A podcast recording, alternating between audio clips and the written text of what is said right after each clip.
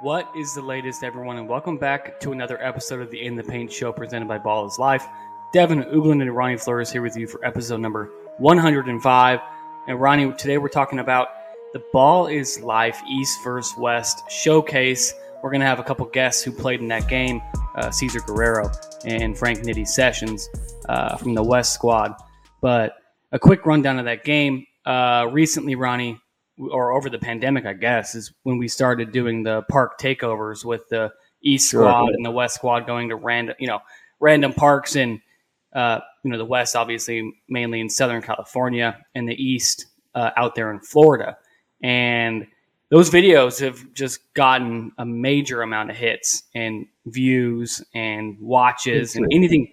Yeah, it, it's it's been really good content for us. So we decided to bring those two teams together last week in Irvine and do a little event. And it turned out to be a big event because there was a lot of people there. Um, you know, Yeah. best of best of five. The East, I mean, the West swept the East, uh, won three straight to win the overall event. And I think you know the next one's going to be out in Florida, and the West team's going to go East. What were your overall thoughts of this game, Ronnie? And then your thoughts about outdoor basketball as a whole, and this kind of maybe helping it kind of have a comeback. What do you think? Yeah, I mean the the outdoor element has always been there, obviously, you know, since the beginning of basketball and whatnot. But I think, like you said, in the pandemic, people want to get out a little bit. Uh they they don't mind being outdoors. They probably feel like, hey, I, I you know, let's go watch some basketball outside. It's it's a little better. And then you got this issue, Devin. And you think about like SoFi Stadium, you think about Allegiant Stadium here in, in Las Vegas, the new stadiums, and you think about Staples Center, and it's like, dude, for the average person, you're looking at $75 parking. It's just Yeah. not the experience it once once was, you know? Mm-hmm. So I think you have a group of fans are like, you know, I'm interested in, in in the basketball or I'm interested in the sport itself, and they really enjoy that. It's, and and then the younger kids gravitate towards maybe athletes that will interact with them and and be more open to interaction. And you know, for a guy like Cezar or a guy like Frank Nitty, like to many players and young, especially on the younger end, like those guys are are big and just like NBA NBA players to them. You know, they're Right. just like NBA stars to them. There's no much difference. You know, Frank Nitty has 150k followers on Instagram. Like he's well known, especially he's grown. Obviously, the Drew League plays into that, and other pro ams, and and and the pro am pro am kind of circuit has been big now Yeah. since since um, Ball is Life and other uh, media outlets have kind of chronicled since the NBA lockout in 2011. It's just grown from there, and and and the Drew League was always big and important in LA basketball, but now it's been chronicled. Like Yeah. you can see it in real time. It's always been there. There's always been, you know, Drew League MVP. It's always been played at Washington Park or something like that. And it was, I remember even like 15 years ago in the mid mid 2000s, early 2000s, uh, it was just a real small group of people watching those games, and they were terrific. I went a few times. I didn't always go, you know, but um, obviously when the lockout came, uh, and then you had guys like Kobe Bryant playing, Mhm. and and and it, it and then you filmed it in real time, and it got up on social media in real time. Right. It just took it to another level. So I think this is another uh, element of that of uh, you know kind of all three levels interacting. It's very interesting. Hopefully, our guest uh, Frank kind of touches on that because he's kind of touched all angles, meaning playing pro basketball overseas, being a Drew League MVP, playing outdoors. Just you know, Yeah. literally like in this game that we had uh, last week is just literally an outdoor street ball game. So Yeah, I mean, that's always been an element of of LA. You know, whether it's at Rogers Park, Venice, Venice Beach. Uh, there's some in you know uh, Laguna has some good courts, and some other places where people congregate. And I think it changes, Devin. Like where the quote unquote hot games are, changes once in a while. Like Venice Beach is a staple. The quality goes up and down, um, you know, but it's always been a staple. Uh, you know, so that that that uh, that's just something that is fluid, and this is just another step in that, and it's just very popular, and it seems like, you know, like you said, it may be a second wave, kind of like the the wave that uh, Rafer Alston and Skip to My Lou created with his, you know, tape being in that foot action and people getting it and then just blowing up from there. 20 yeah. years ago now. That was already it's it's hard to believe that that's 20 years ago, but it's it's 20 years ago. I know, man. Time just seems to fly yeah. each and every day. You get get older and older, and and you know wiser and wiser, I guess. But yeah, when I I mean, it's weird because now you watch these kids growing up, and and all their practice, all their workouts, everything they do is inside. Everything they do, you know what I mean. Game, yeah. all games are inside. Well, when you know when you were growing up, obviously uh, gym access wasn't that easy. But when when I was right. growing up, I practiced outside. You know, as a kid up until until yeah. I got to high school. Right, like yeah. we didn't we practiced outside and then we play. You know, we played games in gyms. But so it was good to see. You know, kind of a throwback into that realm, the outdoor game, kind of the purity of of the game, and um, you know, having to having to call your own fouls. You know, people talking crap because you know you called a soft foul, whatever it may be. Real all physical game. I mean, the game was real physical, especially the first yeah. game. Yeah, I mean, I, and I can tell you just from the production side of the event. I mean, there was really no love lost between these two teams. Like, they didn't really want to hang out or or or or eat together or talk together because you know the Balls Life team brought them in for a few days. Meaning the East team came in from out of town. Obviously, Cezar, Frank, and some of the other West Coast guys you know, again, they they probably live somewhere around here in the SoCal Basin, and and but yeah, it was pretty very competitive, much more competitive than you would think, like a high school All Star game or like a Balls Life All Star game.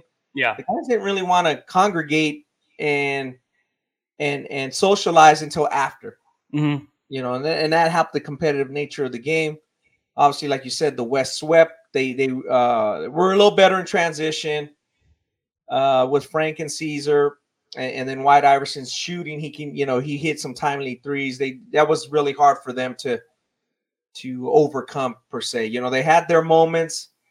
You know, they they they got some offensive rebounds finally in the second and third game, maybe a little bit better shot, but I think that was the natural flow of the game. That when the when the East was kind of making a push or making it interesting, they might take a ill-advised three, and then that just led to a long rebound or a, a push the other way, and the West scored.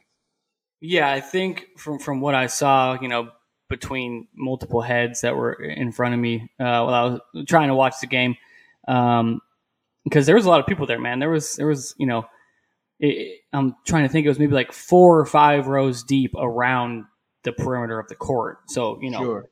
One row of people, two, yeah, yeah, all depending on where you were at, but all right. the way around, yeah, yeah, all the way around, standing room only. So it was a it was a good environment.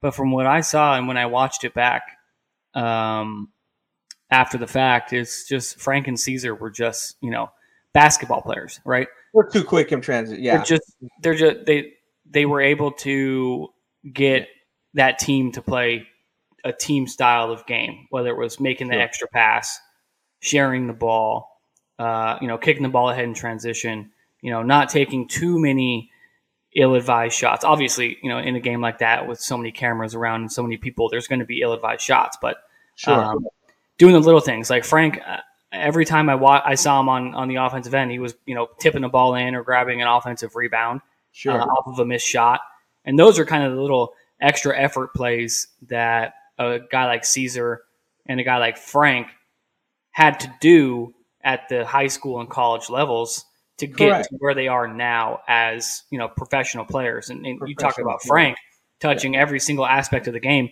He played obviously at LA Jordan High School, and then yeah. he went to Irvine Valley Community yeah. College. Yep, then he went to Saddleback Community College, and then he went to Weber State, and then D two Cal State LA. So Frank has seen yeah. every single level of basketball. He plays in the Big Three, he plays in the Drew League, has played overseas. So yeah. this guy has so much experience. Helped, helped him, you know, like yeah, you know, not going through the regular notion of being a high school star and a guy played AAU every weekend you know, we can talk about that after, you know, Devin, or as part of this. Like, does that burn some of these guys out? Like some of the guys we've seen who are high school stars. Because Frank yeah. was definitely not. Cezar was more of the high school star. He was a yeah. top 100 player. He got recruited Oklahoma State, but but Frank definitely didn't have that background, and he didn't even play much ball before his probably his junior year. Like you know, so he's in basketball terms, he may be 30 or 29, whatever his age is, but it's like he's still pretty young. You know, right. like he has fresh legs and very interesting. I want to get your take before our guests come on real sure. quick about this. I'm talking to some of the kids. I'm I'm checking them out, what they're doing, and obviously they love basketball. But do you get the sense that there's some kids out there or some fans are like, you know what? The NBA is all uh I guess the word would be drama or storylines, almost rigged to a case, and there's just a certain amount of fans that just want to see ball. Like that's kind of what I got from some of these guys. They almost look at the NBA as like entertainment, and some guys just want to see two guys go at it, call your own fouls. Good players. I mean, they want to see good players and good plays, but they just want to see guys ball. You know? Yeah, I think I think uh, the outdoor aspect and kind of the park takeover runs yeah. were a way to to connect with the average fan. Yeah. Like like the average, you know, kid. Yeah. Average yeah. Joe can, you know, stand there, watch that game and be like, yeah, I've been through that situation before. Maybe not on that same level of basketball skill, but yeah. like you you know, basically I think everyone who listens to the show has played in a park and like called a oh, foul and someone said, you know, that's soft or whatever. And like, you know, there was shit talking, whatever shit it may talking, be. So, yeah. yeah. So everyone can kind of relate with that. Relate. Yeah. And sometimes, sometimes you watch the NBA and you're like, damn, these guys are just so good. Um, yeah, it's unrelatable bit. Yeah, it's kind of unrelatable. Cost or just the how good they are. It's just entertainment. Well, dude, like you look at a Laker game to go to a Laker game, like you said, seventy five bucks probably to park, unless you park yeah. way out in the Tulies and yeah, then you got to take an Uber or whatever it may be, and then you know nosebleed seats are gonna you know two nosebleed seats are gonna run you three hundred dollars after taxes. Yeah. yeah. yeah, Even like a, crappy game would be like three to four hundred dollars in in nosebleed yeah. seats. So it's it's an expensive, I guess, hobby. Experience uh, hobby. Yeah, was what what I would describe it as. And it got more and more expensive as time gone by. Oh yeah, and then the you know the outdoor aspect of it, Ronnie, is like you need a you need a ball and you need a hoop, and most of the time outdoor hoops are free. So the only thing you got to do is is you know find or buy a basketball, which is not very expensive. Yeah. So I think it's more of a relatable way to uh, connect the game, you know, from really good players to the fans, and which is why I think the the videos did so well, and why I think that event did so well. Uh, Cezar should be in here in a in a minute or so, Ronnie. Um, but yeah, I mean, let's talk Cezar a little bit while he when he was in high school before he jumps on. Uh, went to St. John Bosco High School uh, in the Trinity League, uh, Bellflower, California, and he was a uh, he was one of Ball's life's you know mixtape darling kind of guys. Yeah, Everyone wanted to see the Cezar mixtape, and he was made for the mixtape. Yeah, yeah. I mean, he was exciting to watch. I mean, he you know had a flair for the dramatic. Uh, he's a great ball handler, which obviously comes well or, or does well out outdoors. Guys that can handle the ball well, and, and he can put the ball in the hoop. Um, I'm pretty sure. Obviously, Ball's Life was filming a lot of his games, and I, I believe that 48 point game he had against Modern Day, I I still think it's the record against Modern Day in terms of an opponent scoring points. Okay. Uh, he had 48 or 49 point game against Modern Day at, at Bosco, and he was you know won the Wooden Award in his division was first team All State. I mean, every accolade you can think of for a top 100 player, he was pretty much right, right there. And then obviously, and we want to talk to him a little bit about, you know, he went to Oklahoma State, then he left. He went transfer to Fresno State. It's just what was that like, you know? Mm-hmm. Then now it's it's like business. Now it becomes business, and I think Frank learned that as well a little bit too at Weber State, and then having to come home and go into Cal State LA. It's like you gotta, you know, if you're not doing exactly, let's say if you're not fitting the mold of what these coaches want, you can't just do what they did out outdoors. Basically, you know, you have to run the team or play a certain way, and that's what it becomes. You know, I, I think Cezar was involved in the matter a little bit. He played with um, Marvelle Harris at Fresno State, and it was like, okay, Marvelle has the ball more. Well, Cezar, you know, they're both good. It's like that's just part of being in college. You got to like play your role, the role the colleges, you know, the college coaches ask you to do, and that's how you get on the court or stay on the court. And obviously, those two are talented enough to be on the court. Right. So It's it's it's like it's a lot different than saying, "I just want to play ball." I think that's the one thing I, I like about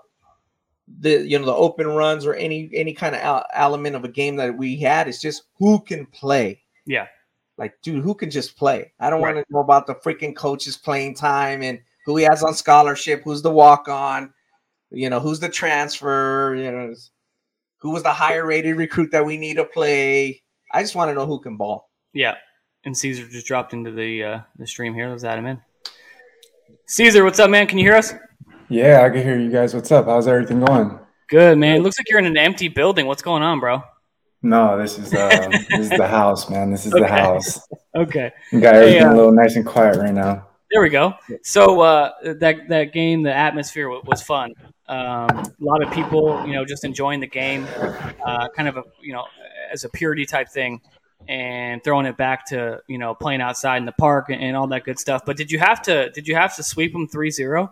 I mean, you know what? I, I, think the whole the whole thing with that whole situation, uh, it just happened. You know, they were talking a lot of smack, so we just we just took it upon ourselves to to really harp on uh, the things that we were going to do in the game and just come out and, and show that you know this isn't a cakewalk and it showed on the court. You know, it showed with the physicality, it showed with the with the IQ, and having you know such a great player like Frank, you know, uh, kind of helping us, and and you know, our players just wanting to listen. You know, it just came out to to came out to our favor, and you know, they ended up getting smacked. yeah. uh, Cezar, talk a little bit about the build up to the game, like I guess I was, you know, I was mentioning to Devin and to the people listening that like you go to an all star game or you go to a high school all star game, something like that, and everybody's hanging out before the game. They're uh, hanging out in the lobby, but like you guys didn't really want to do that. Like, you know, no, I think a little bit more on the line, and then you got it showed in the game. Well, I mean, it's always different when you have uh, money on the line yeah. So the atmosphere completely changes. Um, you know, we're going into war. You know, we're over here just you know trying to get a little extra money in our pocket just for like you know expenses and all that. So uh, the atmosphere changes. You know, it, it's not it's not all sweet. Like Kenny Dobbs was saying to us, it's like we don't want to hang out with them. Like, well, what's the yeah. point of Ball is Life bringing us together and stuff when we're trying to rip their heads off and they're on YouTube talking all kinds of smack, talking about they don't practice? Is like, well, you know, if that's the case, then you know we're gonna show you what we're about. And you know, there uh, there's a big stigma out there that West Coast is the soft coast, you know, and East Coast right. is rugged and they're tough. And but I mean, it showed. You know, it showed. I mean, I I wouldn't want to say they they, they do represent the East Coast, but you know, not New York and New Jersey and all that stuff. But you know, West Coast, I, I think as far as right now is the mecca of basketball because we have so much talent out here, mm-hmm. and uh, just we have so much NBA talent. We got the number two pick that just happened in Jalen Green. So you know, I think California is the mecca of basketball at this moment. Sure. So they, they got to recognize. Yeah, and the number three pick as well, Evan Mobley is from from. South oh yeah, definitely Temecula, yeah. right? Temecula. Yep. yep. So that's big time. So you know, California is the place uh, is a place of of you know basketball right now, and uh, I don't think anybody could take that away. So we just try to let them know that West Coast is basketball. Yeah, you mentioned Cezar. You mentioned you know the East Coast is supposed to be gritty and tough and all that good stuff. And in that first game, you know they tried to be physical and try to be yeah. physical. And when you guys, you know, I think the first game was uh, probably a seven point win for you guys. I forget the numbers, but it seemed to take the air out of their sails, and the rest of it was kind of smooth sailing for you guys. Did you feel that same way? Um, I felt like the first game it was more of a trying to figure them out. Uh, we were shooting a whole bunch of crazy shots. It was just a whole lot of, you know, we're just trying to figure each other out, figure out the flow of the game. But once we calmed ourselves down and we kind of, you know, hey, let's pass the ball, let's move around. These guys are just stuck on ISO ball right now at the moment. So we just uh, we basically stuck to like real just general basketball principles. You know, we just shaded them to their weak hand. Uh, we we played with the mismatches. Uh, you know, there was a White Iverson really called out. You know, hey, uh, every time I set a pick, uh, they're always switching. So we looked at the mismatch I mean, we looked at people who can't guard, so we just went at them. And it's just basketball. You know, these guys at, at, at the end of the day, you know, if they're if the uh, opposing opponent is watching the ball, you know, the the most basic thing to do is to do a backdoor and just you know get an easy basket and stuff. So at the end of the day, it's basketball. You know, I understand it's street basketball, but sure. you know, basketball comes into play as well, and it's for money. So it's not we're not gonna go and ISO ball, and that's the main focus that we told ourselves. We can't go one on one every time because that's gonna be our downfall. And that that was the East Coast's downfall. Yeah, they they shot some ill-advised three and it created easy baskets for you guys going the other way.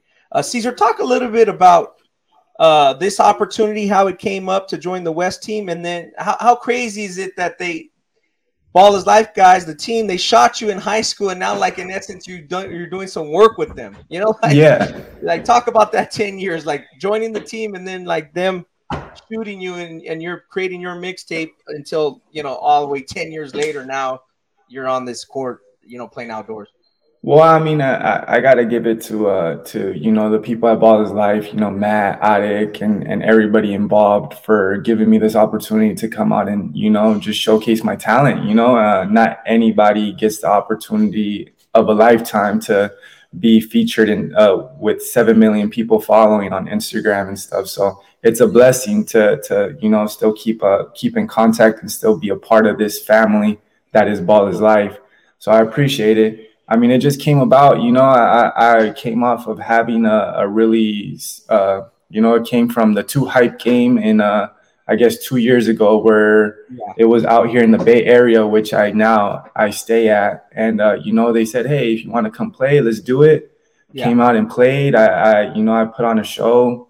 Then it just happened that I get invited to the next, you know, Bay versus LA event, and I just, you know, hopped onto the squad and and just uh, thankful to Matt and Adik for giving me the opportunity yeah. to go out and, and you know showcase it you know uh, my talent because you know I, I can still shake fools up that's for sure yeah.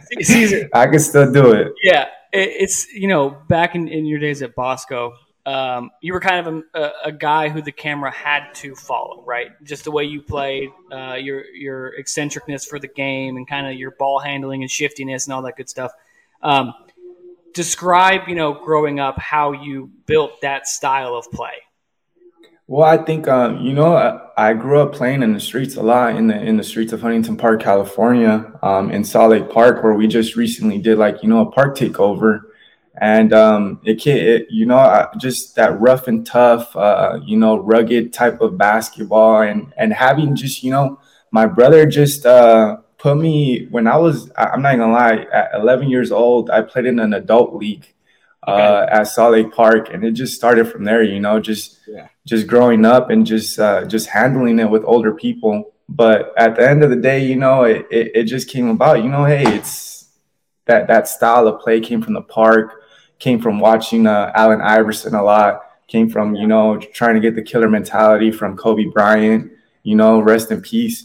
Um, but yeah, it, it, just so happened, you know, it, it, I'm just trying to mesh a whole flavor of athletes that I was that I loved watching growing up, and it was just, uh, you know, that's just how my game came about. Yeah, yeah. Uh, Cezar, just talk a little bit about that. Like, talk a little bit about there being like an open run and like Balls Life filming at Salt Lake Park. Like, would you ever think that would have happened when you were 12 years old, or like going into Workman or Bosco? Like, hey, nobody knows about basketball in HP or like in this part of town. Like now people all over kind of know where you're from. Yeah, definitely. So, um, you know, I don't think anybody had a clue, um, you know, where Huntington Park was or where it is. They they probably thought it was like out deep in the in the cuts and stuff. Yeah. But you know, uh, in our in our community in in the southeast community of LA, um, basketball is very big for us uh, even though you know soccer is as well and basketball and we got all these kind of sports yeah. in huntington park california in the southeast of la basketball is big we love the lakers we love the clippers and you know it's just simple rivalry so i think um i think it just came about you know i never thought that it would happen that ball is life would ever come to Lake Park and yeah. you know come and record and, and do this park takeover stuff which you know, it, it, it's great because they're they're bringing back street ball. They're bringing back the AND1 style of play that you know I used to grow up watching when I was little. When you know the AND1 tour hit Venice Beach and they were out there with Hot Sauce, Ao, Spider, yeah. and you know all these guys. So uh, I never thought thought of it, but you know what a blessing it is to to you know finally showcase that my city, you know, and the southeast of LA really loves basketball and is really out there and supporting. That makes a lot of sense. You know, yeah, it's grown a lot. I mean, obviously, I've watched a lot of basketball in that in that part of town. Growing up in Southgate, you know, I yeah games around there for for a long time, and, it, it varies in level, ability level, but like for sure, more people like it and like the Lakers and like ball now than when I was a kid. There's no there's no doubt about it. Like it's just oh. keep getting bigger and bigger and bigger. So like what what is uh you know after you guys got this this victory like what's on the horizon? You know what what does the West what does the West team do from here now? Where do you guys go from here now after you guys got this victory?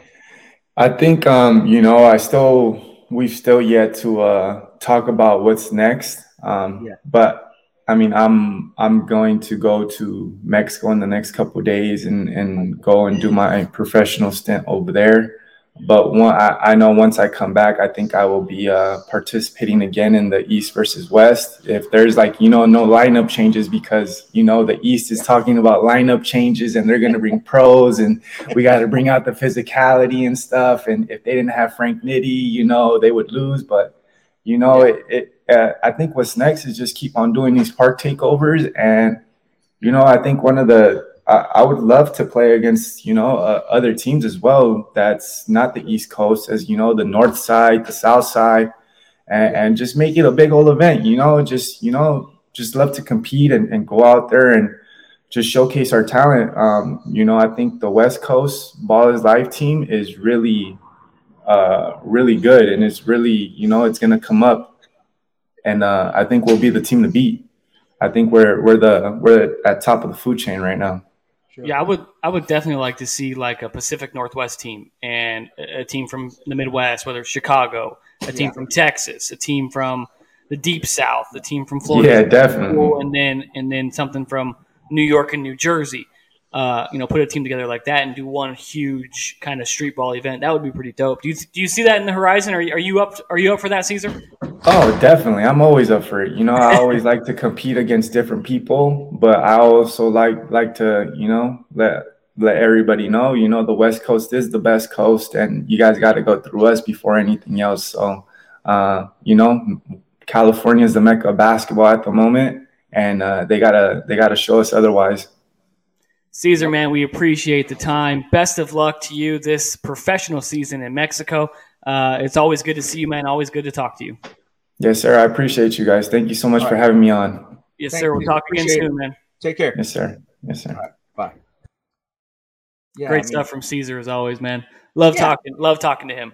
Yeah, it's just you know, kid growing up in Huntington Park to go to Oklahoma, Devin, to be a top 100 player and go to Oklahoma State from Huntington yeah. Park, like you got to be pretty. That ain't happening. Like we're talking good players from that, you know, Huntington Park. You can like literally, I can count them on one hand, like to that level. And his brother Joe Covarrubias was very good. Uh, he just didn't have the, he didn't, he didn't have, he didn't play in the Trinity League. You know, he didn't have the um notoriety and and really scouts coming to watch his game because he can play.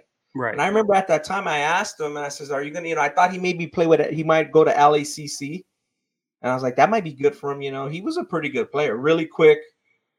You know, strong, maybe a little stronger than Cezar, not as strong, but he was super. Had the quickness. But like Cezar got all the best benefits from what he learned or what he didn't go right. Like Cezar did it all. Like obviously it was 15 years later, but you know, it, it and there was more opportunity, more camps, more showcases. But yeah, it, it's it's a pretty interesting story, pretty amazing story actually. And uh, you know, it continues. I mean, the guy's playing pro ball, and same thing with Frank. I mean, Frank could have obviously went in a different direction. Devin, he could just be working, you know, nine to five like he mm-hmm. was, and hey, you know, I, I try to play high school ball is okay. I mean, there's probably a lot of guys like that. Probably some guys we miss, you know, like I mean, obviously, me and you see a lot of them at various showcases, whether it's Silvers events or or Pangos events. Like, but not everybody goes to those events or, or right. has the opportunity. You know, they can't get there. They don't know can't about it. it. Can't afford know? it. Yep. They can't afford it. What whatever the case may be. So it's very interesting how that works. You know, yeah. I, I can't think of really a guy like Frank, who's basically, you know, pretty much an NBA level type guard. I mean, you know, it's just a matter of his opportunity and a matter of getting the right opportunity. Obviously, that's what the NBA is about. It's a business, but a guy from like to go where he's at, you know, like went to LA Jordan to Irvine, you know, like that that path doesn't yeah. happen very often. uh, yeah, being an Orange, Orange County uh, yeah. guy, born and bred, right? Um, yeah. You don't often see, you know, a guy, especially in 07, a guy from LA Jordan going to Irvine Valley Community College. Um, yeah. I'm not sure who the coach was of, of Irvine Valley back in 08, but that's a nice uh, recruitment job. And then obviously, after one season at Irvine Valley, made his way to Saddleback in 09. I believe they won a, a yeah. California Community College state championship that year. Um, yeah. well, they went to the final. They, they, went, to the final? to the final. Okay, yeah, okay. So they won the year before that. Um, they might have won the year before that. I'm not, yeah. You know, Frank could, could clear that up, but yeah, it's yeah. I mean, that's a great move. You know, play for Coach Graham they had a great program. Obviously, Coach Bob Becker uh, knew about him a bit. Obviously, Becker was at Gahr at the time, where he coached another Drew League MVP, Casper Ware Jr. Yeah, yeah. But uh, you know, again, every and Casper's had a, his cup of coffee in the NBA. You know, again, similar situation, smaller guard. Obviously, Casper had more accolades, like in terms of people knowing about him. Yeah, yeah, yeah, It's CIF recognition and yeah uh, college scholarship yeah. offers, things like that. Yeah, yeah, but it, it's there's just a lot of guys. I mean, like I mean, Cezar's not exaggerating. There's just so many good players, and you just have to get your opportunity.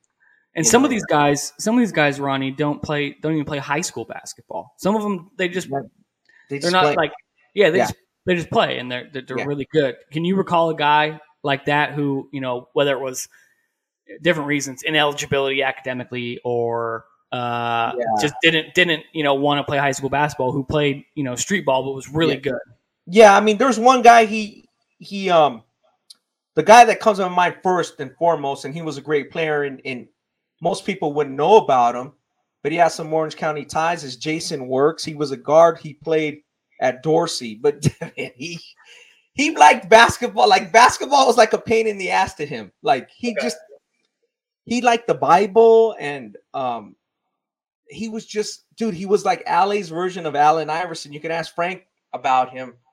Um, he played at like Hamilton, Dorsey, Oxnard, LACC. Then he went to UC Irvine, and he played for uh played for them. He, he, he played for Mulligan. Mulligan, yeah, yeah. When they had Kevin Magee in their great team. I mean, he was a starting guard on a really good team, and like practice to him was just like, oh God, you know, he got right like, a chore. It was a chore. It was a chore playing for him. He wasn't obsessed like some players are, and he played at six different schools in six years, and like, but he played on the playgrounds and stuff, and everybody in LA knew he was. He was just like a, oh my God, this guy's so quick and so good.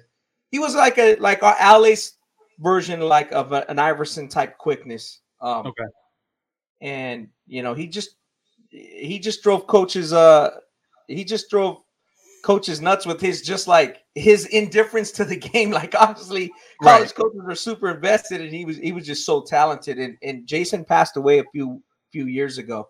But he's one of he's one of those type of guys and you think about guys that are like obsessed with making it and he he wasn't. Another guy that's a little bit like that and you probably know a little bit more about him is um robin kennedy sick with it who's played in a lot of outdoor events uh, played on the AND1 mixtape tour.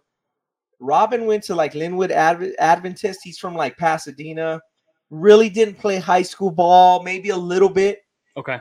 And then he went to Chaffey College and was like did really well there. And then he got a, a scholarship to Nevada, but he was hurt at Nevada. He hurt himself, and um, he was kind of in and out of ball and then he got his big break. Like the AND1 mixtape had a tryout at Bel Air Park, and like everybody's like, "Who is this guy?" He just freaking crossover, like right, right, right. He, blew up on the AND1 mixtape, and he still plays ball. You can still catch Robin like at the VBL, play from place. He's always uh he's always uh you know Finding he's always an advocate for ball. Like he's, Yeah. he's- I mean, I don't want to bust Robin out, but he's almost 50 years old, but like he still plays ball. That's crazy. Yeah. I remember. Yeah, AND1 mixtape tour when that when that first dropped. I think I was in middle school or like early early high school. So you'd watch that, and then you'd go over to the you know local parks or whatever, and, and you know try those moves in, in a game, and people would be like, "What are you What are you doing, bro? It's a carry or a travel or whatever." It caused it caused a lot of arguments, but it also Yeah. it also kind of uh, the AND1 mixtape tour kind of uh, uh, revolutionized you know the game, the ball handling. Oh, yeah, the- there's a lot of guys that Yeah. really love ball. It's kind of like you said, they got a little weary or tired of like the M- the monotony of the NBA. Maybe it was like Magic, Jordan, and all those guys. Like, hey, I like these guys, especially Rafer. I mean, I had a chance to see Rafer um, at Ventura College and LACC. He was just so good. I mean, he had to tame his game down because, like, yo, I want to make the NBA roster. I want to right. You know, he had to play for George Karl in Milwaukee. It's like, dude, you're playing with Big Dog, Sam Cassell. Like, you want to make the roster and make some time. Like, you can't. He couldn't. He didn't have this free inhibition to do whatever he wanted. Yeah. Like, it's a lot because people go, "Oh, Kyrie Irving is like such the greatest ball handler ever." I'm like, guys, yes, Kyrie Irving's the number one pick, though. Right. He has he has a number. He has a like a full contract guaranteed. He has much more free reign. There's a few other guys that are they're they're not to that level. That They want to make the team. They want to make a good impression. They can't just Rafer couldn't just do whatever the hell he wanted. Right. Because then he, he Yeah. would he would get cut or Right. he would he, he wouldn't Yeah. get another contract. I, I remember I remember Rafer more. I remember a little bit with the Bucks. I remember him more with Orlando. Yeah. And he figured I- it out. Yeah. Yeah. oh yeah, he for sure figured it out how to Yeah. stick in the NBA and how to how to be an effective you know starting point guard and you know start or, or a backup guy on, on whatever some other teams he was on. Dude, he was a starting point guard in the NBA Finals. I mean, Yeah. like, it's it's. I love the way his career went for him. You know, but Oh for sure. Yeah, no doubt. Uh, you're right. I mean, he figured it out with Houston. He was with Houston for a while, and he was so good in the open court. Um, but I mean, I, I can't think of a guy who's better right now. Like, yeah, just on that on that element, like because he had the size, and I think that was one interesting thing about that street ball craze. You know, you know, Slam magazine was covering it a lot, and other magazines.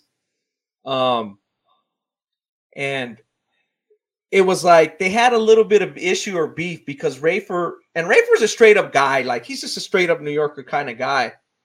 And he's like, Ronnie, when I was at Fresno State, some of the guys just didn't work hard enough to make the league. We all were high level guys. He's like, I wanted to make the league. And then he kind of mentioned something either in a magazine interview or Bounce magazine or, or Slam. And he was like, Well, those guys are not really NBA guards. And I think they had like some kind of beef with it, like some kind of issue with it. Like, yo, we're trying to get where you're at. And I remember watching him one year at at at uh Venice Beach, and then I I said that to my buddy. I was like, Brevin Knight was playing. I remember vividly Brevin Knight was playing on the other team, Tyrone Nesby. Okay. And I was telling people, I was like, guys, Tyrone Nesby is dominating this game. Yeah. I'm like, Tyrone Nesby's just an average pro. Like, and I was saying the same thing. Like, some of these guys are not NBA players. I'm like, Rafer is a fucking NBA guard. Like, right. now again, it was a, it was a bit of a show. You know, the uh, hot sauce was out there, a few other guys, but I was like, look at Rafer's shoulders. Look at his definition. Look at his he's six two. Some of you know, like you then you watch those guys and you're like, he's pretty good, but he's not an NBA guard. You know, Yeah, and the, but that's the- okay. I mean, it wasn't a knock on them. I was just evaluating it. You know, Well, the, the, yeah, the thing, the thing was, Brevin Knight was so good. I loved watching him play. Yeah. Um, but the, the thing with with uh, Rafer Alston was he was able to kind of dumb down his game, right, to be able to fit and be able to fit that role and be able to serve a role and and Yeah. make NBA rosters. And not not a lot of guys are able to do that, and not a lot of guys are willing to do that. And that's kind of the Correct. difference. yeah. think, uh, I think we're not willing. Yeah. know? Yeah, I think Frank is uh, in the waiting room here. Let's add him to the stream. See if see if we got him. Frank, what's up, man? Yo, what up? What up, guys? Hey, we got you on the line. Appreciate you joining, man. You looks like you're leaving Target right now. What'd you, what'd you buy? Uh, I needed a like a portable vacuum cleaner. So okay, all right, all right. Good to see you, man. Busy Hey, man, busy man. yeah. Give us always on a go. Give us your uh, give us your take give us your take on last uh, last week's uh, East versus West showcase, man. What what was the difference? Um, what was the take? All right, I'll start with the take on it. Um, the take on it was it was fun. It was fun. Um, it was exciting. Probably one of the best basketball environments I've been in in a long time. Um, now when you talk about the difference of, Yeah. of of it, oh man, it was prison ball. It was prison ball for sure. Um, it got to a point where like nobody really wanted to drive the basketball anymore. Uh, it just it was it was it was that crazy, but it was fun. It was fun. and obviously, the West won three to zero, uh, easy sweep in those last two games. Um, what do you think was the key for your guys' victory? What would you do differently from them that, that allowed you to win that thing 3 0? Um, they didn't play together at all. They didn't play together at all. Um, I think that was a big. I, I called that, you know, in practice. Though I, I know how those games go. Um, I've been a part of a lot of like egotistical games, and anytime Sure. you're dealing with, you know, a lot of egos and a lot of fans, and there's going to be a lot of oohs and ahs, and it's going to excite certain people and make them want to play one-on-one basketball. And to be honest, like that's not going to win you a, a series. It's not.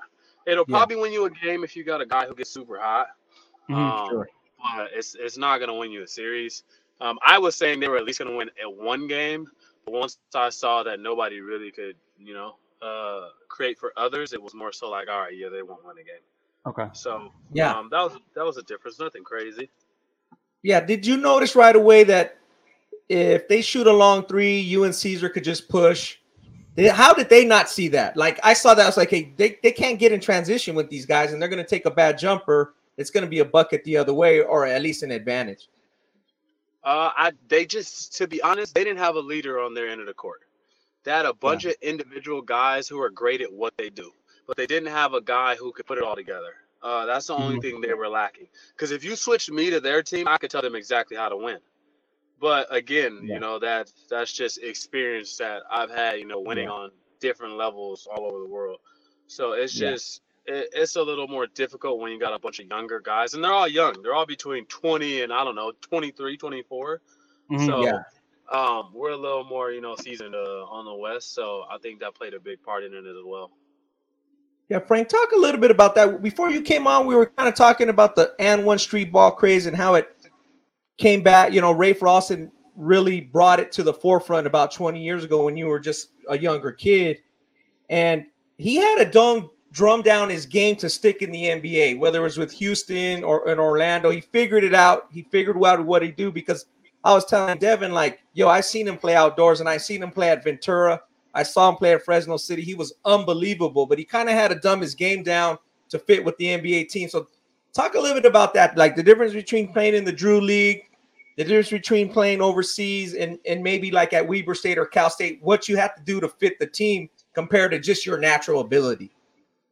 Uh, to be honest, that's a great question. Uh, I think a lot of people are uh, struggle with that. I think a lot of people struggle with that. Uh, Rafer gave us because I used to watch him on AND1. Man, I've had Yeah. I had plenty of AND1 shoes. You know, that's Yeah. that's where I got most of my crossovers and moves from. Like, is Yeah. from AND1. Like, I didn't watch NBA like growing up like that. Uh, I watched Sure. AND1 first, and then it was NBA second because N1 was just more relatable. Like NBA back then Yeah. was insane. You had monsters in NBA. It was so physical and so tough, Big. and everybody was six six. Yeah. So, Yeah. um, I, I think uh, it, it's just an adjustment you have to make when it comes. Like I said, it depends on where you play. Like obviously, I've never played in the NBA, but I've seen the style of play. Um, and I, you know, I Yeah. could just tell, you know, what an NBA guy looks like. I'm pretty sure you feel the same way. Um, Sure. they, they're just so different from the way that everybody else plays. Um, it's just adjustments, to be honest. Uh, I think if you have the talent, um, depending on where you play, as long as you can, it, it's not so much entertainment anymore. So what I figured out, because obviously I'm a street hooper who you know decided to go pro or whatever, and, and it worked for me. What I figured out is there's no entertainment and when you're getting paid to play basketball. You're winning games and you're taking everything serious as hell. There's no wasted energy. Mhm. Uh, Sure. when you're playing street ball, Drew League, and all that, it's all it's all for a show. It's all entertainment. Um, Granted, now like the NBA overseas is still entertainment, but it's a different type of entertainment. Um, it's more serious. It's more, you know, you want to win. It's more of a business.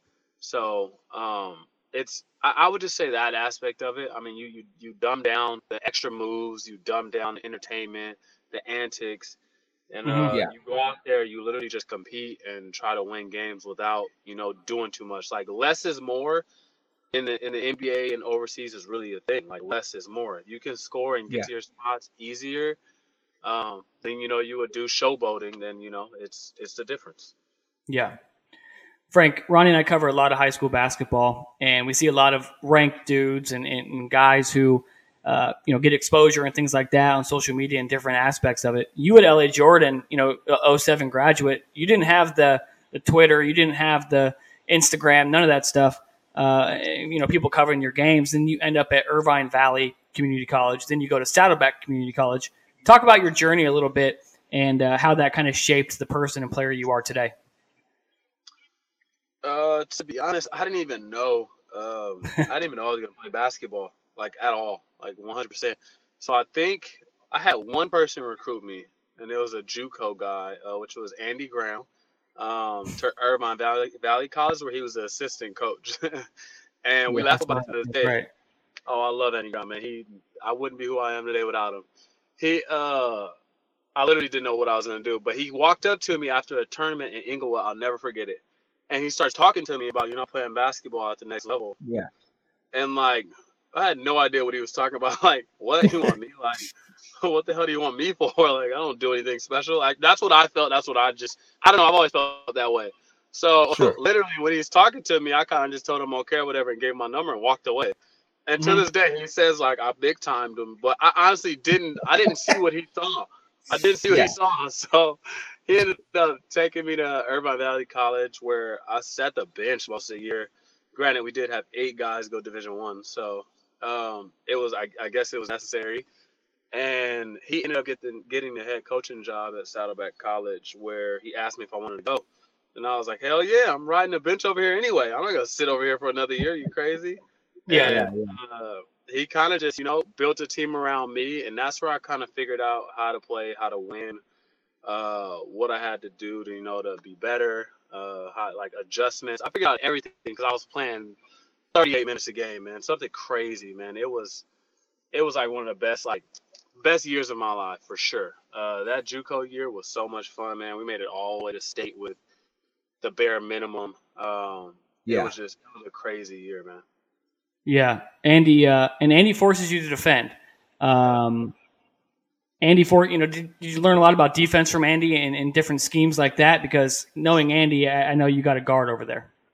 Oh, you for sure have to guard. I think that's what he liked. Uh, the the gas. No, the gas. Oh, that's not gas. Um, I think that's what he liked. I think he liked the fact that so in high school I was not an offensive player at all. Okay. But Yeah. my coach in high school, we used to work like two hours minimum on defense. It was something crazy, man. We spent Yeah. probably four hours in practice every day uh, in high school just to keep us out of trouble. It wasn't even to make us better; it was to Yeah. keep us out of trouble from where we were at, which I thank him for. That's love, uh, uh, Van Myers, Von Myers, Yeah. Von Myers. Um, and he ended up uh, teaching me all the defensive principles I needed because at LA Jordan, you know, when you make it to state or CIF or whatever, you're playing against Westchester High School, you're playing against uh, Fairfax, like all the schools that have the elite kids. So it's like, you know, you don't have, we, we're not going to get those kids. So one thing we are Sure. going to have to do is, you know, play defense. So he, he preached, you know, defense like crazy. So um, that's who kind of taught me that. And I'm pretty sure that's what Graham loved the most. Um, between that and how well I rebound. So uh, that was one of his his big things on recruiting me. I'm sure. I've never asked, but I'm pretty sure that's what it is. Okay. Yeah, it'd be interesting to know what he saw at that tournament in Inglewood. Like Jordan's just playing a game, and it's like, hey, that kid's pretty good. No, Shit. seriously, I, I should have that conversation. I've never had that conversation, but I, I definitely want to have that conversation. Ronnie, I should I should send this stream link to Perry Webster and get him in here, and, and he probably knows the backstory. He probably knows the backstory. My guy Perry, man, I love Perry, dude. Uh, I wish I had him that year we went to state. We would have won it with no problem. he was injured that year, right? Yeah, he was injured, but uh, we had some things going in house, and he just didn't. He, he technically didn't want to play, and Okay. I I, under, I understood him for it. Uh, I couldn't even fault him for it. Uh, so it it was yeah, it was a tough year for sure. Yeah. So years later, you kind of figure it out. Like you said, you you now you're you got advice from the game and other people like yo pursue pro ball, pursue pro ball. Now you've been the Drew League MVP three times. N- n- Where do you go from here with with the Ballislife team? What's next for the Ballislife team? What, what do you guys envision? You know, you you like you said, you've touched basketball in a lot of different places and a lot of different, you know, arenas. Meaning like street ball, Drew League, pro ball. What's next for the for the West team? Uh man, we going on tour. we, we going on tour.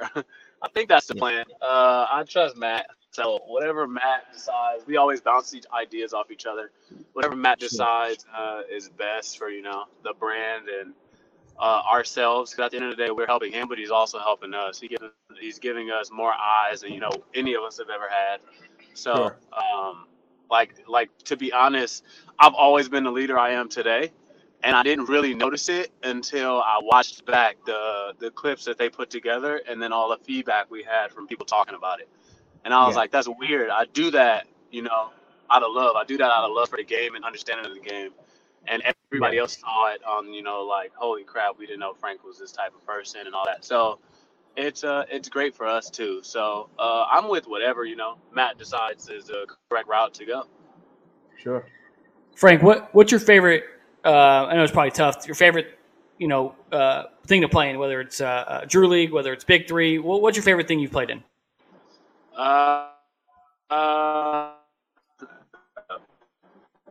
I- honestly, simply because um, it, it's no, there's no politics of it all. There's no, like, I've done enough where I don't have to worry about my coach telling me what to do and what not to do. Like, Gotcha. he trusts, he trusts in my decision to be as good as I can be. And I feel like anytime you do that with a player, he can be as good as, you know, as anybody else or better. So uh, when you start playing for money, I tell people this all the time. Me and Pierre Jackson had this conversation actually, and he makes he makes buku money. So we had this conversation about playing basketball for free is the is the best time to play basketball because there's no egos, there's no politics, there's no coaches, Yeah. GMs. You know, there's nobody trying to control what you do. When you're playing for free, it's just go out there, play your hardest, and we're gonna trust you know whoever is on the floor at the time. Um, so I, I'm just gonna say between the Drew League and adult leagues, I love those. Gotcha, Yeah. gotcha. Frank, man, we appreciate the time. Uh, best of luck to you moving forward, and hopefully we can see some more East versus West action and some more park takeovers, man. Man, uh, uh, for sure, for sure, we're definitely gonna do a bunch more. I appreciate you guys having me, man. Yeah. Yes, sir. Thank Talk to you. you soon, man. Take care. All right, yeah. All right, bye. Yeah, and you see Frank, guy always on the move. Frank just seems like a guy to me that doesn't sit still, Devin. He just Yeah, constantly in motion, constantly going to the next thing, you know. And and his recruiting story is great. I mean, I wish I knew more about it, you know.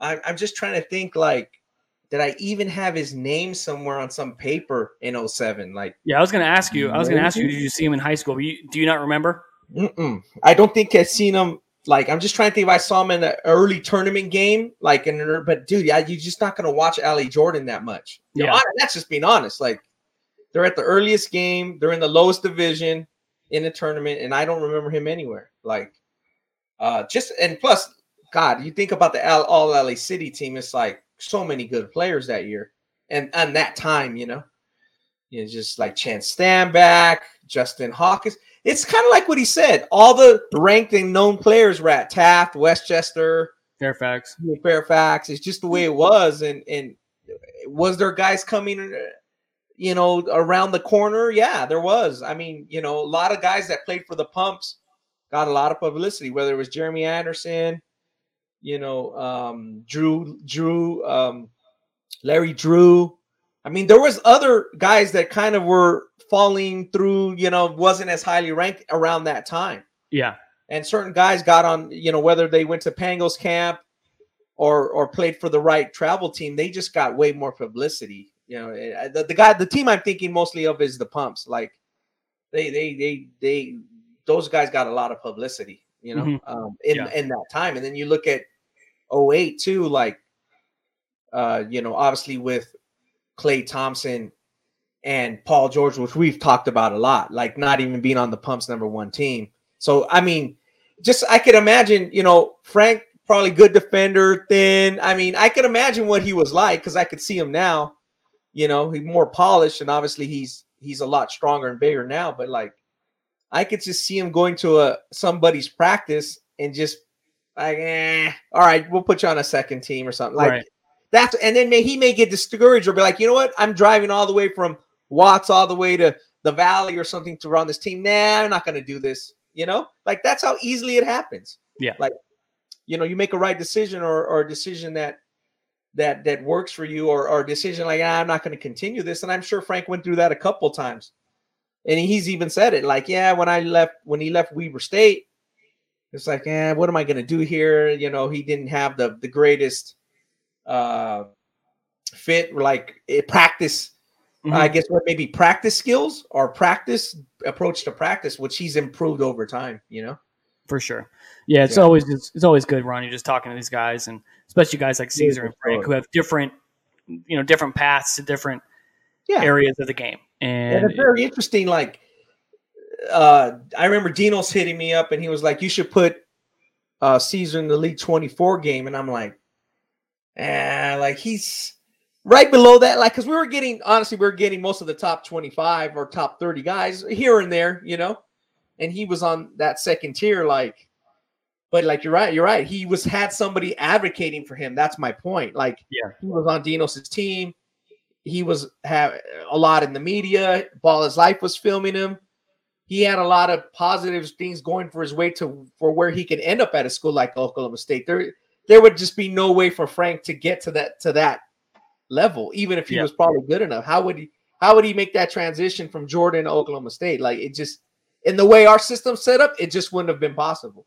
for sure. But luckily, a coach saw him. Like again, that's why we, me and you, always tell kids, you just never know who's in the gym. You never know who's watching. You never know like who catches somebody's eye. Like, hey, that kid's gonna be a good defender, or like Mhm. that kid's gonna be a good JUCO player. Because me and you say that a lot. That kid's a JUCO bandit. He's gonna be good if he sticks with it. He's gonna be good in two or three years. yeah, we, we say that every year. every year. And that's a And That's but good. those kids want to be yeah, Cezar Guerrero. That's the problem. yeah, They want to be a top 100 player, and they're not. yeah, know? yeah. That's that's what we see every year, Ronnie. Is is guys who you know aren't Yeah. that top 100 talent, Yeah. yet, but you know look down upon the JUCO route. Um, you know, and and, and Frank Nitty's kind of a guy who is a case you look at and be like, okay, it, you know, it can work out, and there's different areas and different paths you can go to, you know, make money in the game, whether it's Yeah. big three overseas, you know, whatever it is, Ballislife, east west park takeovers. You know what I mean? So it's you know, there's there's a lot of different mo- ways to uh, to make money in the game, and and, and like we said, Ronnie, um, you never know who's watching. So I think that's a, a good point to end on. Um, we appreciate you guys tuning in to episode 105 of the In the Paint Show presented by Ballislife. Uh, make sure you guys check out the park takeovers on our Instagram page, uh, on our YouTube page as well, and stay tuned for even more, you know, outdoor park takeover, East versus West showcase games in the future. Uh, but until the next episode of ITP, Ronnie and Devin are signing off.